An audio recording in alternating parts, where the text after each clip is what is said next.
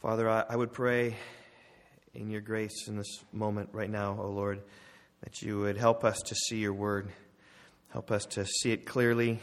God, use me, a frail instrument, God, who tries to study and present this truth in a simple, easy to follow way. Lord, would pray that we would look to Romans and look to Romans 8 and be refreshed by it. God, I pray that it would cause us to live differently today because of the truth of your word. I just thank you for your word as we just go through it week in, week out, how powerful it is and what an effect it can have on all of our lives. So I pray you would take it and use it for your glory. I'm dependent right now upon the Spirit, God, to come. So open our eyes, God, that we may behold wonderful things from your word. I pray in Jesus' name. Amen.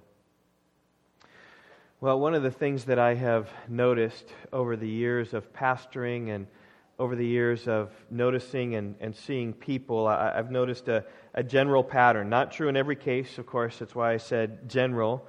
And certainly there are lots of examples that prove it to be false. But here's a general pattern of life that I've seen. Those who are born and raised in a loving and grace-filled family, in general, live a more secure life. And a more secure life rather than those who are born and raised in a home where these things are absent, where love is absent and where grace is absent. Just those who are born in a loving environment of grace, I just see as a pattern, are less anxious about the future. They are less concerned about what others think about them, more willing to take risks, more eager to get up after a failure, better able to accept criticism because there's a security in their home and they can fall back on that. And everything's not dependent on out there, and it all leads to better equipped for life. They do better in school and freed up in many ways to serve others in a greater way. On the other hand, those who are raised in a home where grace and love are absent, either by parents being absent through a divorce or maybe workaholism or something, or parents that are performance-based in their love towards their children. In such homes, in general, children are more insecure. They worry more about the future. They worry much more about what others think about them, fearful of failure. And they tend to spend more time away from home than they do at home. Listen, right? There's lots of exceptions, right? And these are just patterns, but I think you know what I'm talking about, right? Those who grew up in well-supported, secure, loving, grace-filled homes are generally happier, more productive, have healthier relationships, and are able to navigate life easier. And I think one of the big reasons for this is that we all feel a need to be loved. And if we're not getting it at home, we will find it someplace else. But when you know that you're loved at home, you're secure. You don't need to suck love from other people. Right? You're content in your situation in life, but when it's absent, you will find it elsewhere or seek to find it elsewhere. Well, this morning we come to our text. We're not going to talk about parents and kids and grace-filled homes as much as that is good, but we are talking about the love that God displays in the lives of His children and what it produces, because there are parallels to a parent's grace-filled, love, supportive atmosphere in the lives of children producing security. And likewise, so also God is one who's loving and gracious towards us, supports us in our life. He is for us, as we read a couple weeks ago. And it produces a life of security. And we can walk in that way. And the difference between a parent's love for a child and God's love for us is certainly one of holiness, right? Of righteous. God parents us perfectly. We don't. But it's also one of degree. God's love is infinite in compassion in comparison with ours. And it creates, by the way, then a far more security that we ought to have than any human love can create. The title of my message this morning is Secure in the Love of Christ. And if you are a believer in Jesus Christ today, you can find security and rest in the love of God. So if you haven't done so already, I invite you to open your Bibles to Romans chapter 8. We're going to finish today the great chapter 8. And then the next 3 Sundays, we're going to spend some time on Christmas. I'm going to particularly look at the Old Testament prophecies of the Messiah from Isaiah. We're just going to pull some from Isaiah. As kind of has come out of Handel's Messiah, which is a Christmas orchestra piece that's often sung, opera. I'm not even sure what you'd call it. What do you call Handel's Messiah, Yvonne? What kind of genre? An oratorio. Okay. So pulling from the oratorio of the Christmas time, just thinking about Old Testament text from Isaiah that we'll be looking at the next couple of weeks. But this morning we finished chapter 8, so chapter 9 is going to hang for a time, for a month or so. I'm excited about getting to chapter 9 because it is the bedrock of Romans, right at the heart of what Romans is talking about. If you didn't bring your Bible, page 945, your pew Bible is a great place. I really encourage you to open it up, look at it there, because you just see that my thoughts are derived right from there. These aren't my own thoughts. These are thoughts that come right from there. So I want to read our text. Romans 8, 35 through 39. Who shall separate us from the love of Christ? Shall tribulation, or distress, or persecution, or famine, or nakedness, or danger, or sword? As it is written, for your sake we are being killed all the day long. We are regarded as sheep to be slaughtered. No, in all these things we are more than conquerors through Him who loved us. For I am sure that neither death nor life, nor angels, nor rulers, nor things present, nor things to come, nor powers, nor height, nor depth, nor anything else in all creation will be able to separate us from the love of God in Christ Jesus our Lord. I trust you can see how I derive my title, my message this morning, because on two occasions Paul speaks about the security that we have in the love of God, the impossibility of being separated from the love of Christ. You can see it right there in verse 35. We read, who shall separate us from the love of Christ? And of course that's a rhetorical question, which means the answer is easy. Who shall separate us from the love of Christ? The answer is nobody. And then the other statement is found in verse 38, 39. It's kind of a longer statement. It's kind of chopped up and all, but you can see it there. I am sure that neither death, nor this, nor this, nor this, nor this, nor this, nor this will be able to separate us from the love of Christ. Nobody and nothing. Those two words, by the way, you'll see in my outline this morning. But that's why I've entitled my message, Secure in the Love of Christ. That's what the text is talking about. Nobody can separate us. Nothing can separate us from the love of Christ. And this, by the way, ought to make a difference in the way we live. If we're secure in God's love. And by the way, this is Christ's love for us. It's not our love to God.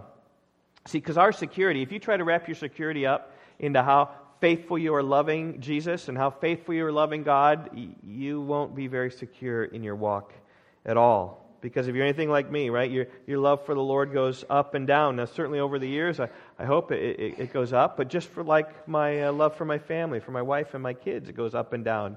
And certainly over time, as I know them better, it certainly goes up, but it's like the stock market, you know, they're dips and hills. And if your security is based upon your love, you won't be secure. But here's the good news this morning. Paul isn't talking about our love for God, finding our security in how much we love Him. No, it's in Christ's love for us. He's talking about the love that God has toward us in giving us His Son, right? Verse 32, He who did not spare His own Son, but gave Him up for us all, how will He not also with Him graciously give us all things? He's talking about God loving us to give us His Son. He's talking about God justifying us, verse 33. He's talking about how God continually, Christ does, intercedes for us, verse 34. This is all what God is doing for us. He is for us, verse 31. If God is for us, who can be against us?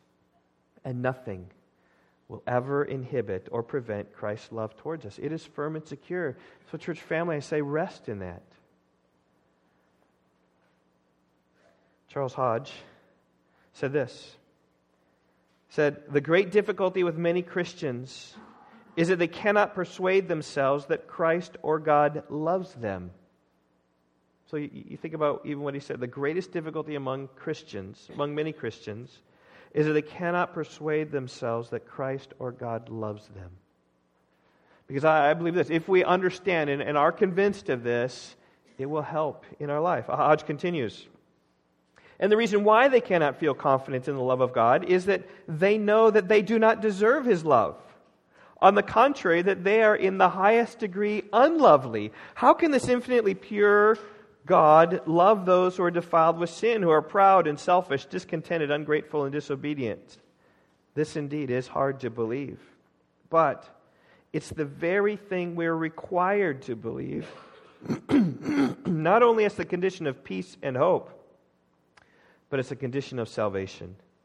If our hope of God's mercy and love is founded on our own goodness or attractiveness, it is a false hope, he says.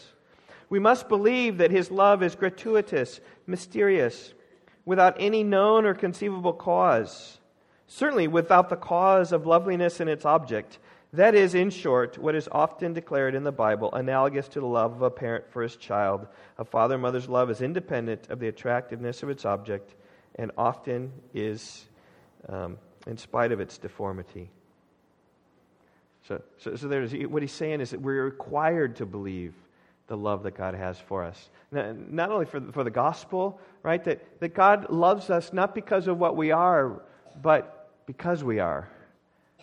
And we can be secure in that. And my message this morning is really a compliment to my message last week, which I entitled Secure in the Work of Christ. That's because verses 31 through 34 are talking about the objective work that Jesus did, his sacrifice on the cross, his justifying us, his present work of intercession. And these are objective realities. You can look at this and say, this is what Jesus did. He died on the cross for our sins. And our security is based on the work of Christ, on what it is that we can claim. We're able to come before the Lord and say, look, Lord, look at the cross and look at what Jesus did for me. He died for my sins according to the Scriptures. And what He did, I can be secure in that because we have an objective argument. But this morning, we aren't dealing with objective realities. We're dealing with subjective realities. That is, with feelings and attitudes and dispositions. And His disposition towards us is one of love. Last week we looked at the actions that God did for us and the work of Christ. Today we look at God's attitudes in the love of Christ. Do you know that Christians are loved by God? When Paul introduced Romans, look at what he said in Romans chapter 1, verse 8. To all who are in Rome, who are loved by God.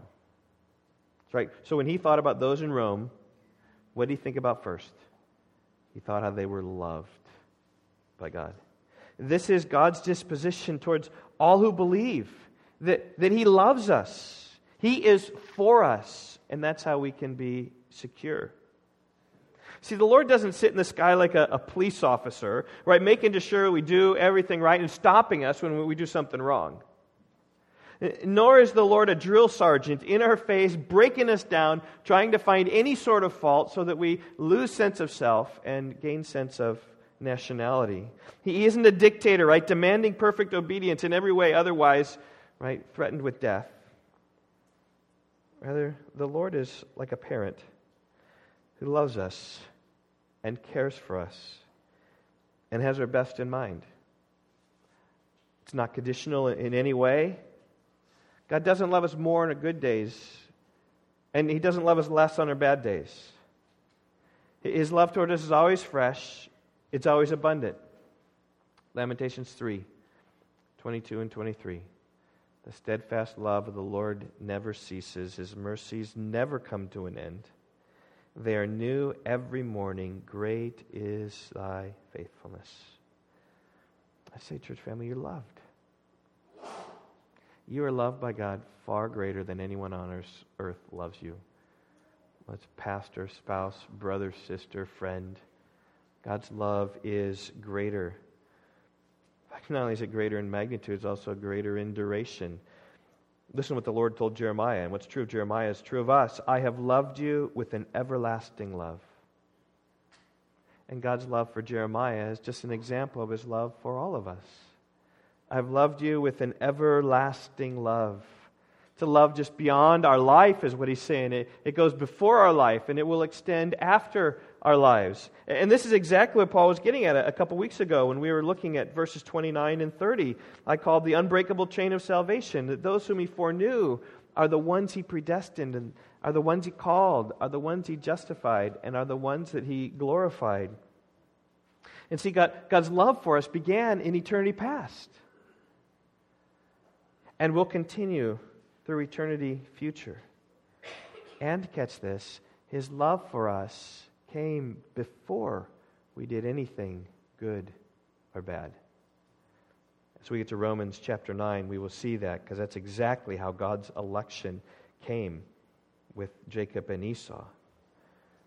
Verse 11, though they were not yet born, and it did nothing, either good or bad, but in order that God's purpose of election might continue, not because of works, but because of he who calls, he was told, the older will serve the younger. It says written, Jacob I loved and Esau I hated. In fact, it has to be before we did anything good or bad, not foreseen good or bad. It has to be in God's grace from before time, because that's what His love is. That's how we were loved by Christ. We have been loved by Christ. We are loved by Christ. We will be loved by Christ. To all who are in Rome, loved of God. I could say that to Rock Valley Bible Church as well. To all at Rock Valley Bible Church, loved by God. And Paul shows us one way in which he's demonstrated his love towards us in Romans 5 and verse 8. God shows his love for us in that while we were still sinners, Christ died for us. You know, many parents in raising their children, raise their children with conditional love. All right, if their child does well in school, conditional love, financial reward maybe comes. If their child gets a lead role in the play, they receive praise and adulation. If their child lands a spot on the athletic team and especially does really well, they get all sorts of privileges at home that they wouldn't have had before. Sometimes children are compared. Some are more favored than others.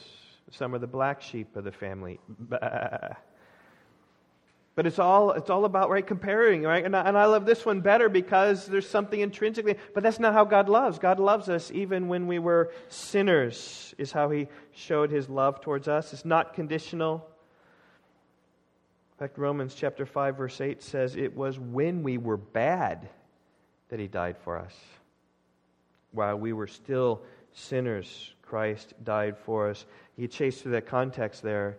It says that even in verse 10, while we were enemies is when Christ died for us. So see, God's love towards us isn't because of what we're good at or some benefit in us. In fact, if anything, it's because we aren't good.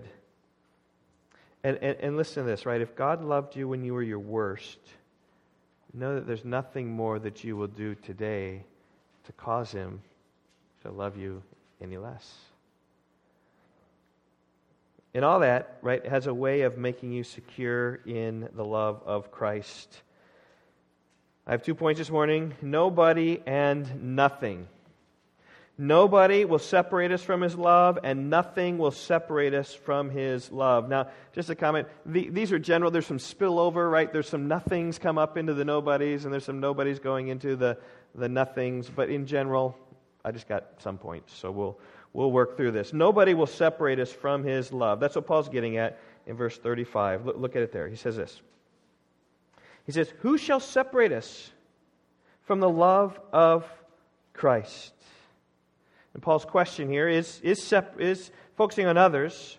Who shall separate us? That's a person term. That's why I put this point here is nobody will separate us. It revolves around others who might do something to pull us away from the love that Christ has for us. And Paul says it's impossible. Nobody can pull you away from the love of God that's in Christ. I love the story of John Chrysostom, the golden-mouthed preacher who lived in the 4th century. Here's what he said. When he was brought before a Roman emperor, the emperor threatened him with banishment for being a Christian. Here's what Chrysostom said. He said, you cannot banish me from this world, for this world is my Father's house. And so the emperor said, but I will slay you. And Chrysostom replied, you cannot, for my life is hid with Christ in God. Will I take away your treasures? And Chrysostom said, you cannot. My treasure is in heaven, and that's where my heart is as well. But I will drive you away from man, and you shall have no friend left. You cannot. For I have a friend in heaven, from whom you cannot separate me. I defy you, Emperor, for there's nothing that you can do to hurt me. And so think about it. What does that cause about the security of Chrysostom's life? He doesn't have to, right, schmooze up to the emperor. He's ready to take anything. This allows you, when you're secure in the love of Christ, is to walk in the path of obedience and trusting in the Lord for the consequences. See, because when there's nothing that anybody can do to separate us from His love, there's no reason then for us to deviate at all from obedience to the Lord. And in verse 35, Paul then proceeds with examples of what others might do to separate us from the love of Christ. And again, there's some things in here as well, right? But tribulation, or distress, or persecution, or famine, or nakedness, or danger, or sword, right? Will any of these things separate us? Right? People persecuting us, people causing tribulation, causing hardness for us, people in general causing famine or nakedness, right? Being without or in danger from other people or in danger of the sword, danger of being killed. Can any of these things separate us from the love of God that's in Christ? Absolutely not. And what is interesting about this is that Paul experienced every single one of these things. Paul knew tribulation, and he faced distress. He experienced persecution and faced famine and nakedness and danger and sword. He faced them all. He died a martyr's death. In his ministry to others, he was in danger. He was on a ship, right? The shipwrecked. There are times nakedness. It just speaks about being without. He went without many times. He went without food, famine. He did that because he said in Philippians 4, I've been with a lot, I've been with little, I've learned how to be content. He's been without those things. He certainly faced persecution. When you read the book of Acts, every time he went into a city, they persecuted him and stoned him and left him for dead even one time. But they got him out, and he was certainly in distress, hardships all around, toils within and tribulation. He even warned those in I think it was in Galatian region, Antioch, there be city in Antioch, he said that through many tribulations we must enter the kingdom of God. And so he himself knew tribulations and hardship. In 2 Corinthians 11, he put forth the troubles of all that he faced in Christ. He talked about imprisonments. He talked about countless beatings. You'd think if you're beaten, you could count those? But countless beatings, he'd forgotten.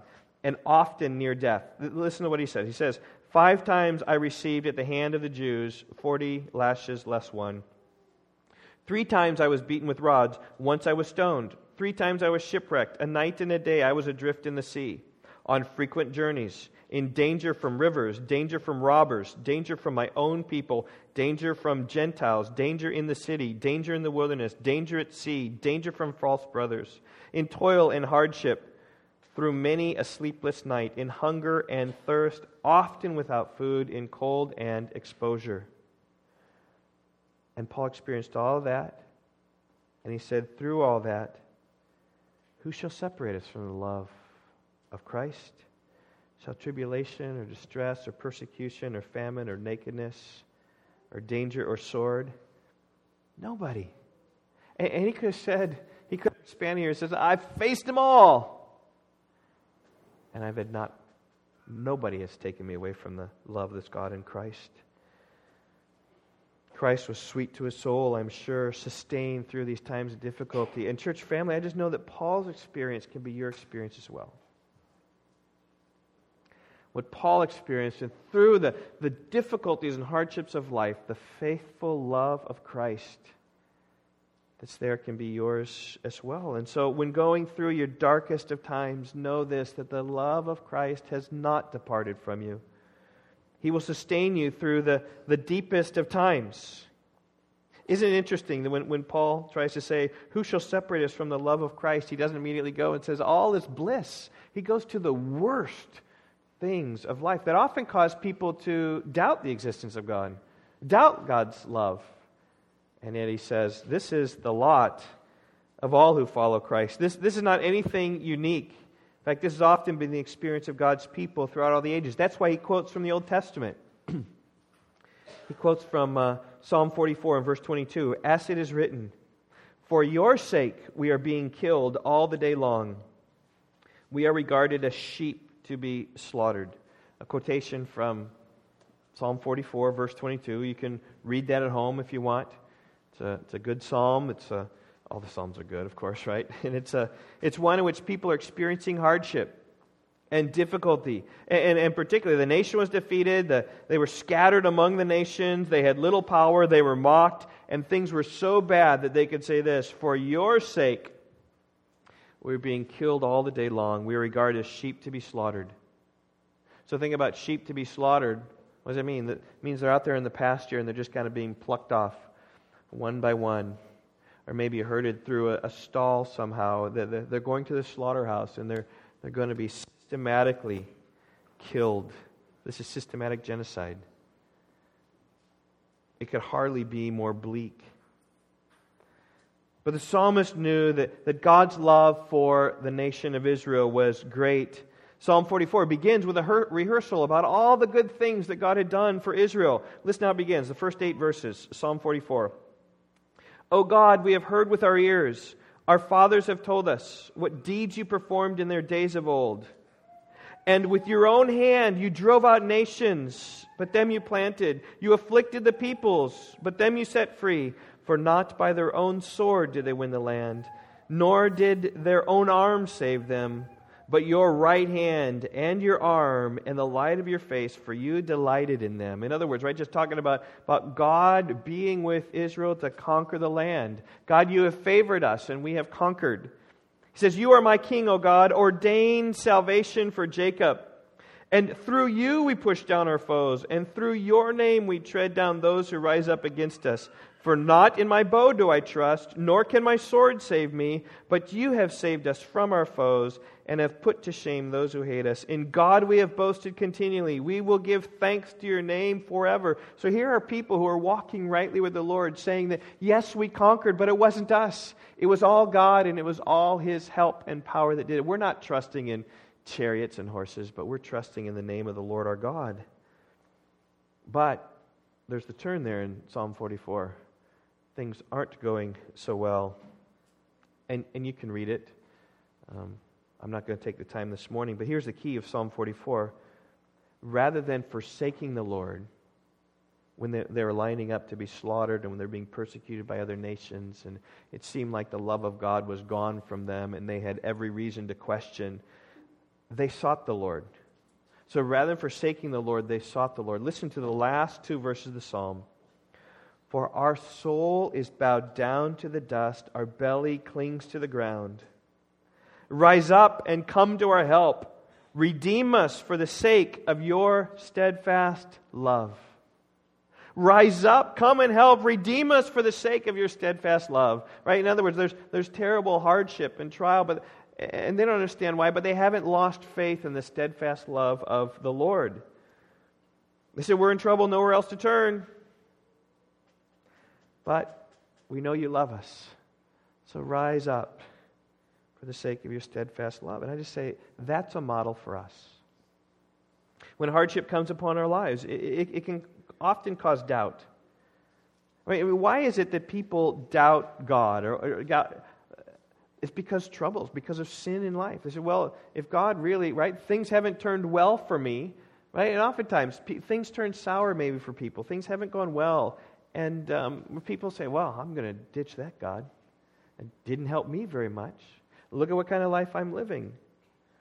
But that's not what Paul says. Paul says you believe and trust God's love is there. You may not see it, you may not know it. It may be far from you like it was in Psalm 44. But don't let it doubt, because the whole point of Paul's here is that you are secure in the love of Christ. And when going through time of difficulty and maybe others mocking you for your faith, and maybe when the finances coming in aren't matching the obligations going out, when maybe family members are hospitalized or sickness comes along or some life-debilitating, horrific accident takes place, how easy is it to doubt God's love for us? And yet Paul, even here, just when he speaks about how firm we are in the love of Christ, brings forth bad things. We can still be secure in those bad things. We might easily think in the bad things that God has abandoned us. But Paul says that's not the case. It's in these times that the love of Christ is present. You're familiar with that poem, Footprints? I'm not going to read it for you now, right? But how many are familiar with that? Yeah, most all of you, right? We're walking along the sand, two footprints, but then there's only one. And then there are two again, and the writer says, Lord, those are my most difficult times in life. And as the poem goes, it's because that's the time Christ was carrying us. And so maybe through the difficulties and trials, the love of Christ is there. He is carrying you through your trials, even though you don't see it or know it. And I just say, pray the prayer of the last verse of Psalm 44. Rise up, O Lord, come to our help. Redeem us for the sake of your steadfast love. That's what Paul says. Through all these difficult things, Christ is able to sustain us. In fact, it's not just sustaining, it's not just status quo. He says that we can overcome. We can be conquerors, as it says in verse 37. Look at there. No, in all these things, we are more than conquerors through Him who loved us. Right? I want to pick this part of verse by looking at three things. First, just notice that it's in the trial that we overcome. In all these things. See, it's not after the trial. It's not by sidestepping the hardships. It's not by dodging the hurricanes or earthquakes or the troubles that come along the way. It's not by dodging.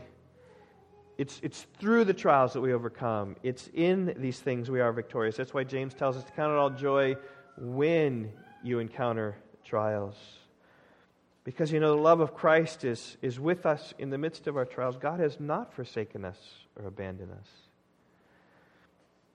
Second observation, Paul says that we are more than conquerors. He says that we conquer. I love the Greek word for here. You guys know what the Greek word for conqueror is or overcomer? Who knows? What is it? Yvonne, what is it? Nike. Here we go. There's the swoosh. And there's a reason why Nike named themselves Nike, because the Greek word means victorious. It means conquer. It means success, right? And you put on your Air Jordans and you feel like you can take the world. Now at 50, I'm realizing I can't take the world anymore, right? But you put those on and it gives you a jump to your step because you can conquer. And that's what Paul is saying here. That we can be victorious. We're not just get the status quo, but the love of Christ is such that we can conquer victoriously over these things. But he even says that we are more than conquerors. More than conquerors is the one word. We are super conquerors. So we're not just going to barely squeak by. We're going to blow out the competition when it comes. That's how strong the love of Christ is. And any lack of that often is a lack of faith, I believe. And Paul says in Philippians 4, he says, I can do all things through Christ who strengthens me. That is the athletic verse. But it doesn't mean I can win all the time. What it means is, right, come success or come down or I've got much, I got plenty, I'm in difficulty, I'm in hardship. Listen, I can endure it all through Christ who strengthens me. That's what that verse is saying, is that despite what comes, I know that Christ is going to give me the power. And in our text today, right, it's the love that's going to be there. I can walk securely and overcome aboundingly through this trial. And how? It's my third observation, that our victory comes through the love of Christ. Look again at verse 37. No, in all these things, we are more than conquerors through Him who loved us. So see, when the trials and hardships come, right, don't forsake the Lord, because He's your path out. He's your path that's going to help and sustain you through your difficulties. Seek Him. Strong and firm faith in a love for Him. You know, the hymn writer said this, Thy love to me, O Christ, Thy love to me. Not mine to Thee, I plead, not mine to Thee. This is my comfort strong, this is my joyful song, Thy love to me, Thy love to me. That's where you're going to find your strength. And being secure in that love that God has for you in Christ Jesus. Well, let's move to our last point. We'll be quick on this. It's kind of more of the same. Not only will nobody separate us from the love of God in Christ, but nothing will separate us from His love. I am sure, Paul writes, that neither death, nor life, nor angels, nor rulers, nor things present, nor things to come, nor powers, nor height, nor depth, nor anything else in all creation will be able to separate us from the love of God in Christ Jesus our Lord. Now, we've been talking about this a lot, right? There's nothing that can separate us. It's really a simple restatement to Paul's main point here, that we are secure in the love of Christ. Nothing will be able to separate us from that. And in these verses, you want to dissect them and analyze them a little bit. We see four pairs of items that span the scope of how strong God's love is. So there's this death-life pair. There is this angels' principalities. There's this present-future pair. There is this height or depth pair. So let's just think about those a little bit. Neither death nor life. This talks about our being, our existence. That whether we live here on the earth or whether we die and beyond our earthly life, God's love, the love of Christ, is spanning that gulf. It's not like the love of Christ only happens while we live. It's not like the love of Christ only happens when we die. But in this life and the next, Christ's love will still be with us. That talks about just the time of what we experience in our being. The next pair, angels and principalities. Now these are talking about angels, the principalities. That may be demons, maybe another category of angels. He's just talking about spirit beings. So I said nothing, maybe this is nobody, but spirit beings, the most powerful whatever. See, because the beings in the world, God is in the world, and there are angels. These are spiritual beings who God deals differently with us than He does with them. With us, He gives grace, and He died. Jesus came and died for us. But angels, they are either righteous or not. They either chose to follow God or chose not to. And so there's a duality. There are angels that have chosen the path of holiness and righteousness, and they serve God all the day long. They are right with God. They fly around the throne, right, the cherubim and the seraphim, with saying, "Holy, holy, holy is the Lord God the Almighty, who was and is to come." And then there are the fallen angels, if you will, and the devil is one of these fallen angels, all under the sovereignty of God. But these are the beings in the universe. There's God, there are these angels, there's humans, right? And then there's the rest of creation. And these spirit beings, whether it's angels in a subcategory of angels and demons, they can't even separate us from the love of God. There's nothing the devil can do to separate you from the love of God that's in Christ Jesus. There's nothing that can be done to separate you, to tempt you away, to pull you away. So our whole existence in our life, the other worldly beings as powerful as they are, or even time, nor things present, nor things to come. That is, things like whatever there are things now, stuff going on now, whether that's politics, right? Whether that's war that's coming up, or whether that's difficulty, if conflict in your neighborhood, or whether it's whatever, anything now, just all the things we deal with in life. There's nothing here that can separate you from the love of Christ, or things to come, right? And particularly here, this is talking all about believers in Jesus, right? So it's talking about things in heaven. We're in heaven. We are secure in heaven. We are secure with God. Christ's love isn't just for now. It will be forever and eternity. So whether it's our being here, the afterlife, or whether it's the spirit beings, or whether it's time, or whether it's space, neither height nor depth. In other words, right, you go up to Mount Everest, or you go down to Death Valley, wherever you are, as high as you go, even as you go into the heavens, even if you travel the moon, or some days we travel to Mars. A Christian believer who gets to walk on Mars someday will not be separated from the love of God that is in Christ Jesus our Lord.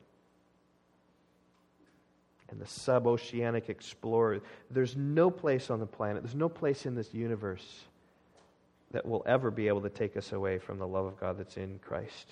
Those are the pairs. And then there's some one-offs. Nor powers, verse 38. I don't know why he didn't keep this pairs thing. I don't know, but he just kind of throws powers in there. Again, these are angelic beings. And then lest he forgot anything, he says, or anything else in all creation. What could that be? Just start thinking, right? What could anything else be in all creation? Maybe disasters, right? Maybe circumstances, maybe ambitions, maybe, I don't know. He just says, there's nothing. I mean, he pulls it all in. So if you come up with something, I could say, yep, that can't separate you. That can't separate you from the love of Christ. That can't separate you from his love. That can't separate you. You come up with something, and I'll say, it can't. Well, how should this make us walk? Kind of bring it down to application. How should this make us walk? And the whole idea of chapter 8 is our security, right? It begins with there's no condemnation for those who are in Christ Jesus. We don't have any fear of judgment. But how will this make us walk if we're secure in the love of Christ? I think we should be bold. The righteous are as bold as a lion. We should be bold for Jesus because there's nothing that can separate us from his love. We can be wholeheartedly committed to God regardless of the outcome. Let me just give you three examples and then we'll close. I think about Ruth. You know, Ruth was a Moabitess who married these Israeli boys. And they came, these Jewish boys, and then everyone died. And it was just Ruth and Naomi and I forget her sister's name. But anyway, just the three of them, and she went off, and Ruth then clung to Naomi and said this, "Don't urge me to leave you or to return from following you. For where you go, I will go, and where you lodge, I will lodge. Your people shall be my people, and your God, my God. Where you die, I will die, and there I'll be buried. May the Lord do so to me, and more, if anything but death parts me from you." There, Naomi just had devotion to the Lord, just says, Ruth did. I'm just going to go with Naomi. I'm just going with you. Wherever you're going. I'm just, whatever God does, I'm going with you. There's a bold decision. It just says from the pagan, idol-worshipping community, I'm just going to go and I'm going to worship your God. There's a confidence there. Or the story of Esther. I just thought of that one as well. Here you have Esther, and she's a Jew, and she's got in with the king's harem and become queen, and yet Mordecai is ready to extinguish all the Jews, and Esther is told, not Mordecai. Who am I talking about? Haman. Haman is going to extinguish all the Jews. So Mordecai's her uncle, I think, and Mordecai says, "You got to go talk with the king." Go talk with the king. It's illegal for her to talk with the king. The king might say, nope, and she's done. But I think she had this boldness, this trust in the Lord. She said this. She said, go to Mordecai. She said, go and gather all the Jews to be found in Susa and hold a fast on my behalf and do not eat or drink for 3 days, night or day. And I and my young woman also fast you do. And then I will go to the king, though it is against the law. And if I perish, I perish. Just a boldness, just a trust. Just a silent resolve in the Lord just says, nothing can separate me from his love. I'm going to go and do this for the sake of his people. And if I perish, I perish. But she knew that wasn't going to separate her from the love of God. Or Daniel chapter 3, right? Shadrach, Meshach, and Abednego. Nebuchadnezzar said, I build this image. When you hear the music, you bow down and worship. And these three were faithful to the Lord. And when Nebuchadnezzar commanded them to bow down, they said, O Nebuchadnezzar, we have no need to answer you in this matter. If this be so, our God, whom we serve, is able to deliver us from the burning fiery furnace, and he will deliver us out of your hand, O king. But if not, be it known to you, O king, that we will not serve your gods or worship the golden image you have set up. Here were people confident in the Lord, just to say, I'm secure in God's love for me, and I'm just going to follow this way boldly. And they said, well, God can save me, and he might. If he doesn't, he doesn't. But I am sure and convinced I'm not going to bow down to that thing and be unfaithful to the Lord because their faithfulness and their commitment was to the Lord. Just, I think, three examples of a boldness that this ought to create in us. So maybe you think about a boldness to talk with others about Jesus. And you're talking a boldness to walk in obedience even when it's unfashionable. Right? Why? Because God has loved us, and what do we want to do? But we want to please him. So I think about the child who's raised in a home, loving, grace-filled, and in general, right, doing well in life. What do they want? Their parents have never done them wrong. Their parents have always showed them grace, always supported. They want to please their parents. In the deep back of their mind, they want to do what's right. They want to put a smile on their face because they have been gracious to us. And I think also with us as well, with God, when we're secure in his love, we can walk faithfully and boldly. I finish with James Montgomery Boyce. He wrote a song we sang one a couple weeks ago, How Marvelous, How Wise, How Great. How infinite to contemplate Jehovah's saving plan. Here's another one he wrote, a poem I love, on this passage. He says this, "What can separate my soul from the God who made me whole, wrote my name on heaven's scroll? Nothing. Hallelujah. Trouble, hardship, danger, sword, brought by those who hate my Lord. Slander here or no reward? Nothing. Hallelujah. Angels, demons, now or then, wickedness streamed up by men. Persecutions come again? Nothing. Hallelujah.